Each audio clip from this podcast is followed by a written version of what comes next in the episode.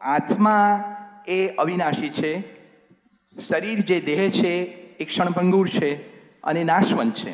તો જ્યારે આત્મા દેહમાંથી છૂટો પડે છે અને બીજો દેહ જ્યારે ધારણ કરે છે, તો એ આત્માને પૂર્વ જન્મની સ્મૃતિઓ કેમ રહેતી નથી કે મળતી નથી. આત્મા, શ્રીમદ ભગવદ્ ગીતામાં કહ્યું છે કે આત્મા તો કોઈ સંજોગોમાં એને છેદી શકાતો નથી, ભેદાતો નથી અને આત્મા એ પરમાત્માનું જ એક સ્વરૂપ છે.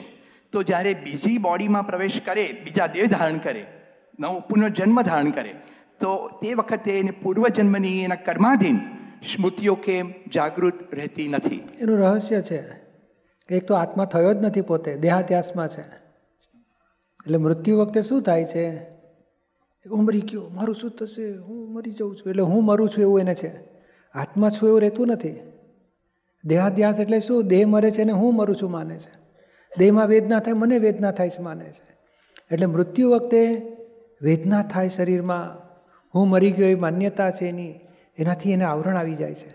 વેદનામાં તન્મય આકાર, હા ઓ થઈ જાય.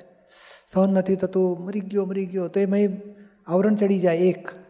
બીજું ગર્ભમાં આવે છે ને, તો આવડું એ પેલું આવરણ બધા હોવાથી એટલે કારણ શરીરમાંથી પછી ધીમે ધીમે કાર્ય શરીર થાય, પછી ગ્રોથ થાય.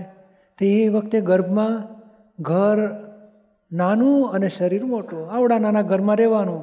તે આવરણવાળો આત્મા તે પાછું ગર્ભના દુઃખોનું આવરણ બીજું ચડે છે ને અને આવરણ ચડતા નવ મહિના સુધી તો આ તો શાસ્ત્રકારોએ વર્ણન કર્યું છે, પેલું બહુ વેદના હોય.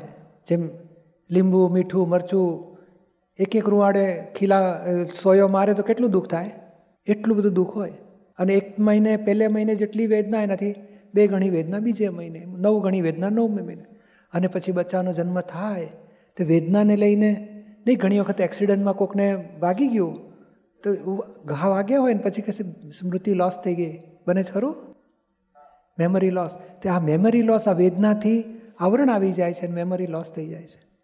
કેટલાકને મૃત્યુ વખતે ઓછી વેદના થઈ હોય અથવા વેદના ન થઈ હોય જન્મમાં પણ ધીમે ધીમે ઓછી વેદનામાં જન્મ થયો હોય, તો એવી, એવા કોકને ગયા ભાવનું યાદ રહી જાય. અને આ કાળ તો વધારે કર્મો ખીચોખીચ, કોમ્પ્લેક્સ અને કોમ્પ્રેસ કર્મોવાળો છે. પણ સારા કાળમાં થતું હતું કોઈ કોકને, જાતિ સ્મરણ જ્ઞાન પૂર્વ પૂર્વજન્મનું જ્ઞાન થઈ જતું હતું આપણે ત્યાં કૃપાળુ દેવ થયા, શ્રીમદ રાજચંદ્ર. એમને છેલ્લા નવસો ભવનું જ્ઞાન થઈ ગયું હતું. કે આવું ભગવાન મહાવીરની સભામાં તો આ ભૂલચૂક થઈ મારા આટલા અવતાર થયા અને હવે અહીંયા છું અત્યારે. બધું ખબર પડી ગઈ હતી એમને. કોકને આવરણ તૂટે તો ખબર પડી જાય. બાકી બધાને તો બહુ મુશ્કેલ. આવરણ આવી જાય, વેદનાના.